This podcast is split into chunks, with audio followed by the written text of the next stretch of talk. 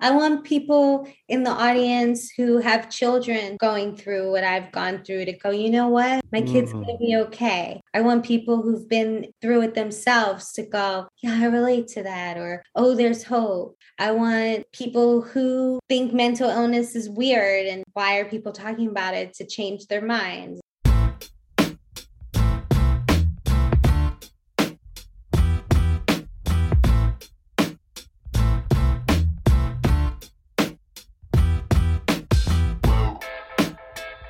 Hey there, and welcome to Grit True Stories That Matter. Grit is a weekly podcast about stories, the contemporary personal narrative kind of story, and the people that craft and tell them.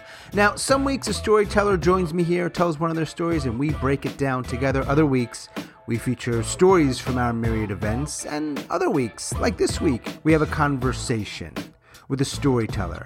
Why, you ask? Well, we want to feature these storytellers and their stories, and also to help you, our listeners, craft and tell better, more engaging, more relatable, and more memorable stories. True stories, personal stories, grit stories. This week I am joined by Erica Bloomfield. Erica lives out in LA. We met last year, and she will be heading up very soon to the great state of Washington to join NAMI's Brain Power Chronicles, their annual event in which people share mental health centered stories, kind of like our mental health happy hour. If you listen on Apple Podcast, do us a solid rate and review this podcast. I know I say that a lot, but it really does help people find it, and we want people to find it. Check the show notes for upcoming workshops and events, including the 99 Second Story Slam and Deja True 3, in which you will hear six stories by the inimitable Swap Shop, six braided stories around the theme of Scarred. Okay, without further ado, Erica Bloomfield, let's dive in. So, we are going to talk about story stuff, right? Yeah we're going to talk story, right? Especially around like the idea that you're telling a story with NAMI's Brain Power Chronicles, which is a great name, by the way. Isn't it great? Yeah, I might steal not steal it, but be inspired by it. But I remember when we had a conversation about telling these kinds of stories. I don't even know what it means, like mental health story. I don't actually know what that means. So yeah, yeah. I hmm. want to hear more about what you think about that. Well, I mean, I think a mental health story could be so many things. For me personally, it's um, about my experience with bipolar disorder. I've heard amazing mental health stories on PTSD and schizophrenia, um, depression. So they're pretty powerful, yeah. intense stuff. Mental health is a weird word. It's a charged. We both have stories that center on like a, a hospital stay, right? I had, I do, I know you do. But like mental health is this big thing. It's it, it could be so much more than just that. It could be anything, right? Yeah, mental health stories that are from the perspective of people who maybe had a mother who had right type of mental health struggle or a best friend or you know a coworker and just how it impacted their lives and yep. i love that i love that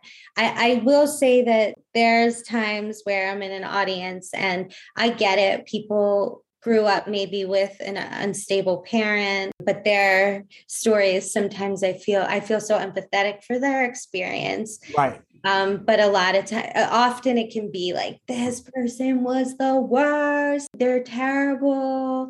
And I get that. Everyone needs to tell their story and express it. Me personally, it's hard for me to listen to those stories. And I feel so bad because there's so much misconception about mental health issues out there but that's that is part of it right like there's stories where people with mental health issues may have hurt somebody but that brings me to the the main point which mm. is mm. or my main thought is mm-hmm. that these stories are being told and all stories are being told to find a universality so even if the experience is so far from what you've experienced what are, what is the audience going to learn how are they going to be changed by the story right. And so I think it's fine if you had a horrible mentally ill parent. I did. I I did.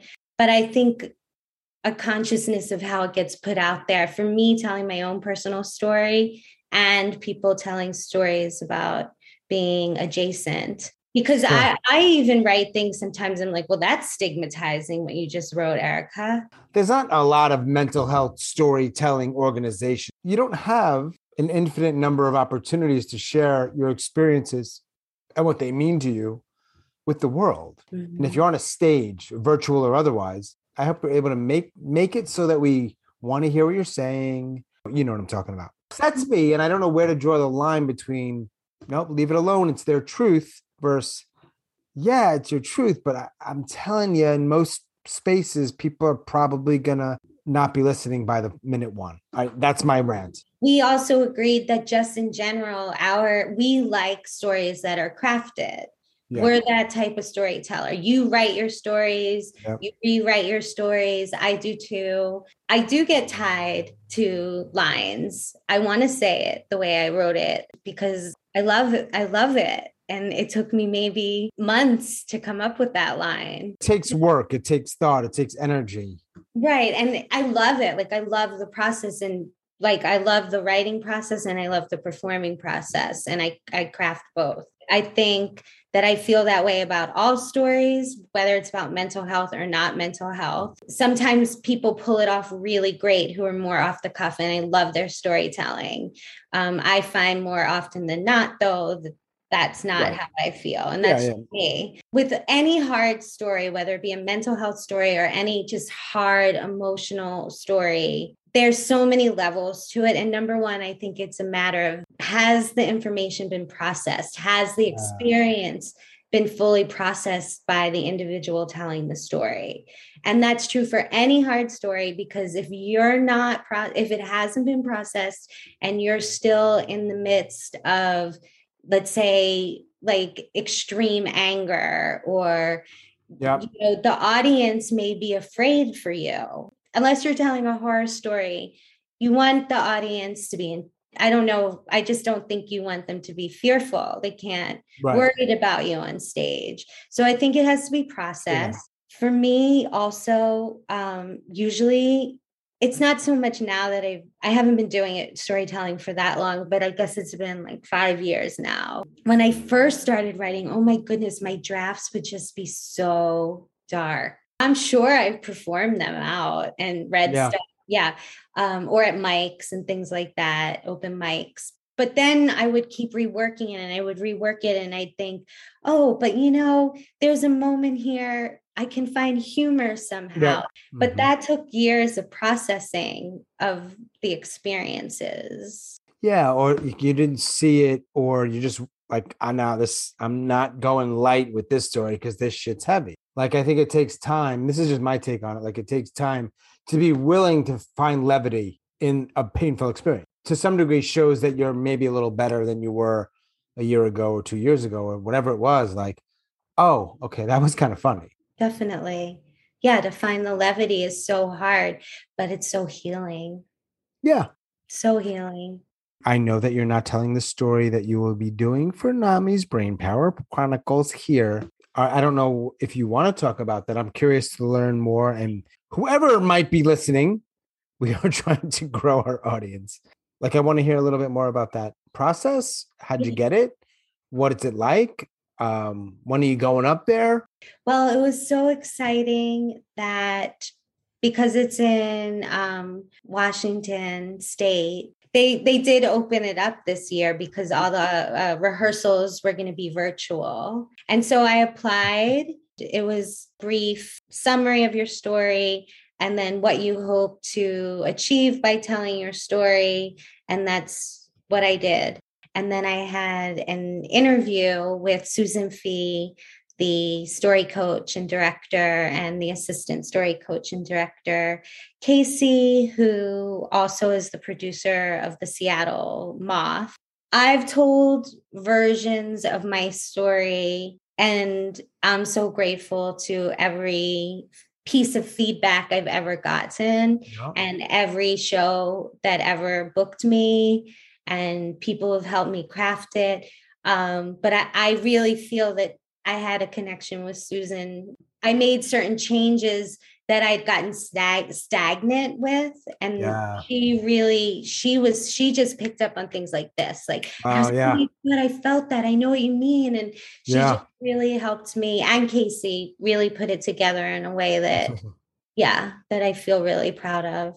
And ex- so hard to do when you it's so hard to find the right people that you connect with and obviously know what they're doing um, that's so good that you found that because it's hard I, I do a lot of feedback stuff both receiving and giving it's hard so cool i'm glad you found that especially these kinds of stories right we're not talking about like going to the garden and planting a rose and then you your gorgeous two-year-old daughter comes in and you kiss and you go to bed snuggling that's not this fucking story right these are big stories. These are hard stories. These are stories that you have told probably in versions of for a long time. I'm glad you found that. It is not easy to find. And I'm glad you were open to because it's very easy to say, that's my story. I'm good.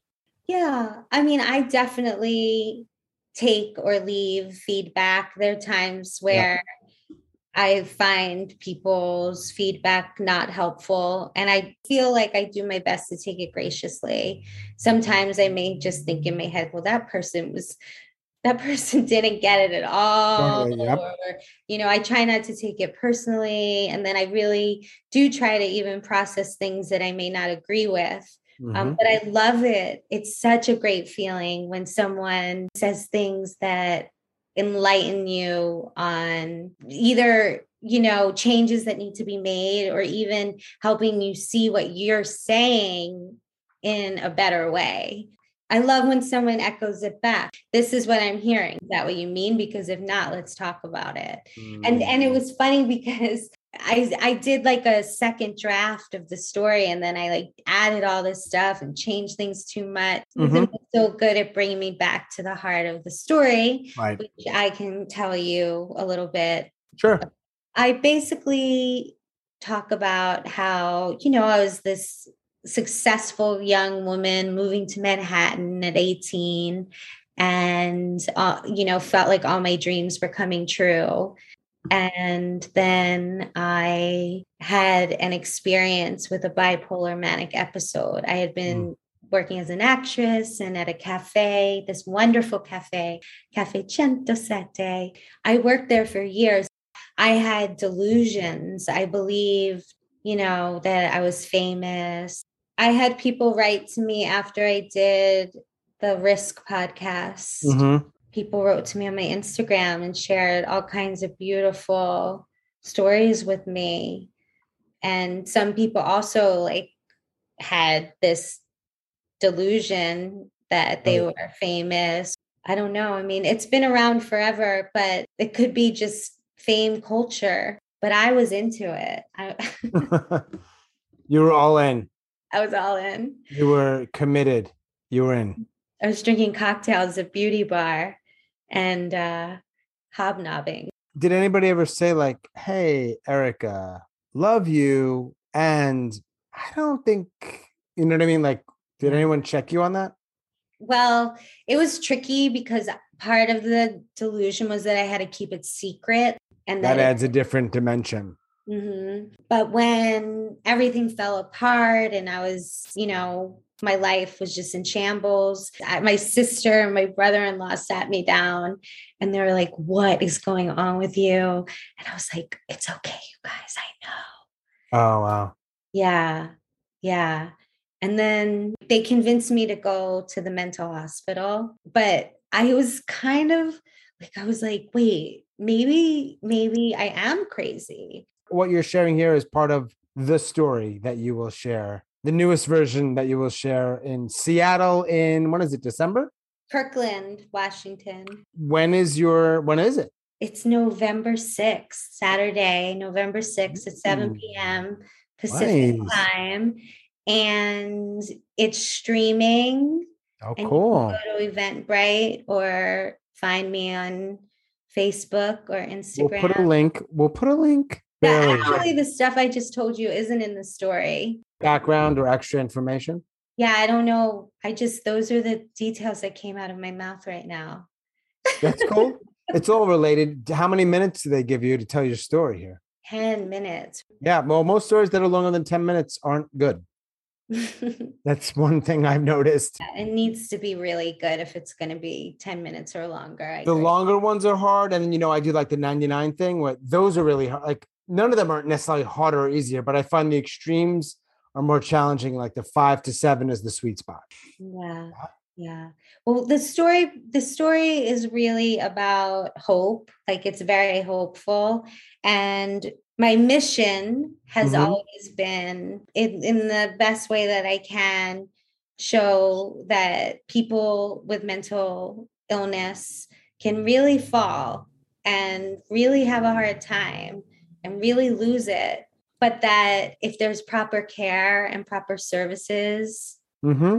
community Mm-hmm. that people can really thrive. And so I try and tell my student people with mental illness can thrive, but it's definitely something that needs to be treated. It's Yep. a thing, it's Yep. an illness like any other illness, but because of the stigma, it's not treated well in society. When you go into a mental hospital, it's punitive most of the times. Yes. Like, what's with that? Like, why? Like, we're sick. Hello. When you have mental health struggles or you're mentally ill or whatever we call it, it's extremely isolating. Yeah. And so that's what my story reflects too is that when I found a place of community, Mm-hmm. I really, my recovery really took off. And i to this day, I know that without my community of friends and storytellers, two of my cousins and my sister, I don't, I would be a mess. It wasn't instant, you know. I had years and years and years where I could barely get out of bed, even on medication. Is that right? Oh, yeah. The mania was able to be reined in with the meds and behavioral lifestyle things. Depression was relentless, relentless. You would be in bed most of the day. yeah, yeah. And I felt I felt without hope. I mean, it was after my hospitalization and then I went to the recovery homes and I really did so much better. And then I moved on to my life as a teacher. But there was like a big chunk of time too where I was battling the depression. And it doesn't just go away. Sure. Even, yeah, it doesn't just go away. It's a beast. It's a beast I fight. I will fight for the rest of my life. Does that piss you off? Like you got a little unlucky. well, I think it did for a long time. I felt like I lost so much and it was Right. unfair. Mm-hmm. It was just so unfair. But now I can't live in that place. I look at it as I like the person I've become. And Mm-hmm. I don't know if I'd be this person if I hadn't gone through my experience. Sure. So when, when one of the things that I talk about with story stuff is like trying to make people help people make stories that are engaging. As you're telling the story, I want to hear what you have to say next. But there's something else I talk about often, which is relatability. And for mental health stories, however we define them, how do you make it relatable to people who may not identify or have dealt with that at all? You have bipolar. I don't have bipolar. Like, how do you bridge that gap? Well, I guess it's the the underlying through or the through line, the, the thematic through line. Mm-hmm. So my story is about someone who felt on top of the world legitimately, not in a mania, who had the privilege to move to New York City and go to NYU and take acting classes and move down to Louisville, Kentucky and perform at Actors Theatre of Louisville and the Humana Festival and go to Amsterdam and short, shoot a short film. And so basically, everyone's felt on top of the world or everyone has a moment in their life where they feel oh my goodness my dreams are coming Mhm, true mhm, mhm. and then often unfortunately it doesn't or or one specific one doesn't that doesn't mean later in your life another thing doesn't happen but everyone can relate to feeling like i really want this i'm really close i have Right. everything i want and boom it's gone But that's a little bit of higher level storytelling right there, or story crafting, right? It's like understanding. Not everyone's had that, but most people have had what you just said. You said it better than I will. That's And- good shit. and and I keep saying hope, hope, hope, hope, but there's so many people who get nauseated by talk like that and that's fine. I'm never going to reach those people. Like mm-hmm. people who don't like stories that are about hope they're probably not going to like my stories. But for people who like at the end of a story to feel like you know what? Yeah in my life that really messed up thing happened and something really bad happened to her. Mm. but somehow she clawed her way out of that place and so did i. Or she did it and so can I. There are people that don't like that. What do they want? You want to be dead or just more of a sort of down? I mean, I don't think it's personal. I think it's right. people just in general don't like, I don't know, maybe that's just me thinking I don't know. Yeah, I mean, I think there's people who are like, ugh, a story about like hope and light. It's funny because I hear, I see my from my point of view, I'm like, oh man, everybody needs the story that's hopeful. Why can't we just have a story that is just honest and real and isn't necessarily hopeful? So we're speaks to just your reality is what your reality is. You see what you want to see, you know, at least for me. Yeah. I mean, that doesn't work for everyone. But at the same time, I'm a realist. And I think often that people who suffer depression just see things more clearly and more yes. brutally and more honestly and they don't have this veil. There's a book that i recently read called the storytelling animal i think. I hope i have that right. It's mostly actually around, around fiction but there's some themes or ideas that we can use in sort of the personal narrative nonfiction space. And i don't know how he came to it but in he was proving that people who are depressed tend to see things more realistically. Right like it's actually more true. And that everybody else, so the others, the others are a little bit more diluted. That's a tough sell, but as somebody who's dealt with depression, I'm on board with that. I'm on board with that too. I think the diluted, I, I, like love them. And I have so many people in my life who are that way. And that's great. I love them and I love them for it. Because if I'm in a really dark place, sometimes that can really bring me back. I don't know. It's complicated. It's all so complicated, but yet at the end of the day, it's all about humanity. It's all about our humanity. And how do you connect your humanity with someone else's humanity? It's a feat. Yep. You. It's a craft. It's an art and and or and craft. When you go to Kirkland and it's a live show in person, when I say live, right? So yeah. you're gonna go there They've given you some coaching, which you've seen receptive. You're gonna appreciate it. It sounds like, and you're gonna fly up there, right? Yeah. And then you're gonna land, and then you're gonna go to the space at some point, and then you're gonna meet the people, and they might do a run through for tech stuff and all this, and then it's the show, and the lights are up, and the curtains there, and the first teller goes, and you're third. I don't know if that's true, and second, and then you're about to be called. You're gonna be nervous. What are you feeling like? I know you've performed a lot in your life. What are you feeling? I feel like like tears springing to my eyes of such excitement and joy. Okay. I can't wait. And I played a lot of sports uh, growing up, uh, basketball. And when you play a lot of sports, you get used to pressure. Mm-hmm. And I like it. mm-hmm. Right. It's such a great feeling when there's pressure and you've got it. Like I you just know that you've prepared, you're ready, and it's like I'm gonna. I mean, I don't know if you're. I maybe I'm a little weird when I'm thinking I'm gonna crush, but it's a cool feeling. Like I'm gonna fucking crush this shit. I don't want. Which is also weird, with like a, a mental health story, but that's how I feel.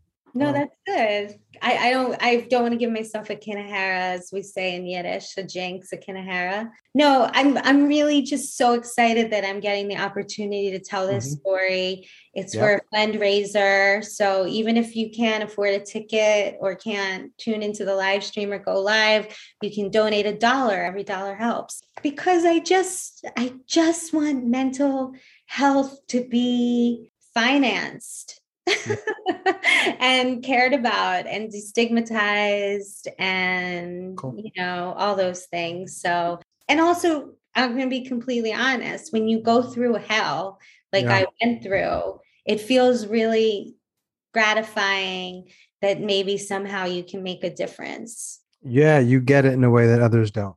Period. And that's great that you're trying to make a, a difference, which can Yeah. sound sort of trite, but it's true. I do. I want to make a difference. That's why I became a teacher.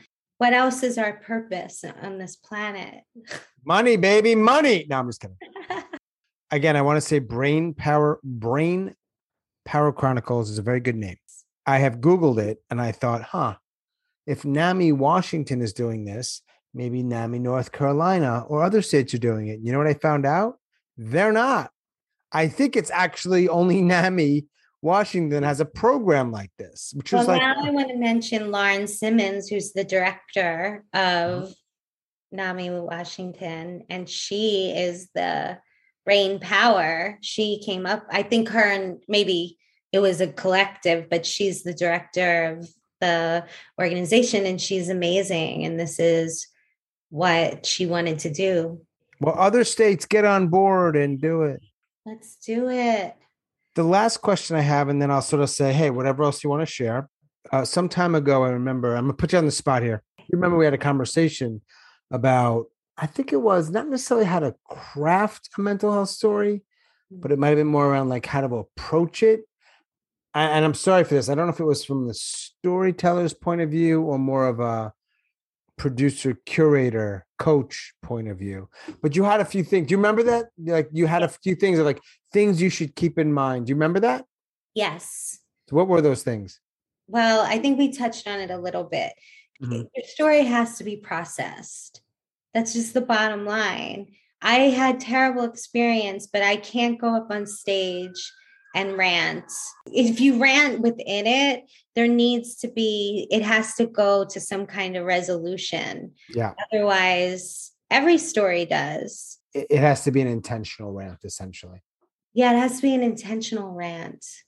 I think the things are okay. What I try and do in my stories and what I think works when I see it in other stories is that the person has been able to find the levity in this situation, craft it so there's a universality. You want the audience rooting for you, you want to put the audience at ease. You don't want them to be afraid for you. You don't want them to be afraid of you. I would say all of those things are potential. Like, okay, if you want those things, you better be very intentional and it has to have like reason that fits into the greater story, right? Like you could rant, but if it's truly a rant and not an intentional rant, we probably don't want to hear that shit. Yeah. Yeah. And I would say the same thing, like, oh, like more of like a theatrical device point of view. I'm gonna play the bad guy here because it serves the end, sure. But if you're just a bad motherfucker and expecting an audience of 200 people who don't know you to be on board with that and root for you, I don't think that's gonna happen. Right. And also some so many people would probably be like, well, what is she saying? People shouldn't be authentic or it's not okay to be angry or I can't be like dark and heavy and this and that. And sure you can. There could be many people in the audience who dig that. Maybe Yep. it's just my personal taste. I like I like a process story where someone has insight into their experience, how it's changed them. Yeah, how did they change from the beginning till the end? Right. I agree with you. And I like dark shit, and I'm still agreeing with you. And it doesn't have to go from dark to light. There has to be some shift. There has to be some movement. I might be a little bit more open to dark than some other people, but even like super dark stuff, if it's not crafted well, which could mean a lot of things, I'm aware that you went through something hard and I empathize, but from a story, eh, you know what I mean? Like, eh, So I can't write about my parents. It comes out. I'm it's it comes out. I don't write about my parents either. Not nothing ever. right. Someone just asked me about that recently. I'm like, no, no, too soon. They're like, dude, too soon. Look at you. Look in the fucking mirror. I'm like, yeah, no, nope. For me too. I'm like too soon. I've got other stories I can put together. That one, uh, maybe not. Yeah. Yeah. I'm I'm gonna leave that for my memoir. I'm taking a memoir writing class right Oh, now. wow. Nice. Yeah, because every time I try and talk about it, I can tell how uncomfortable it makes everyone because I'm uncomfortable. Sure. Yeah. First of all, break a leg. Have fun. Yeah. Yeah, I'm really excited. I hope it doesn't rain because Seattle rains a lot. That area rains a lot. I know I bought an umbrella very recently because I was like, I don't even have a good umbrella because it never, it rarely rains. It's LA, sure. Well, I really appreciate you having me on. Thanks for being on. Uh, any last thoughts? I want people in the audience who have children who maybe have gone going through what I've gone through to go, you know what? My kid's mm. going to be okay. I want people who've been through it themselves to go, yeah, I relate to that or oh, there's hope. I want people who think mental illness is weird and why are people talking about it to change their minds and i want people to open their minds open their minds open their minds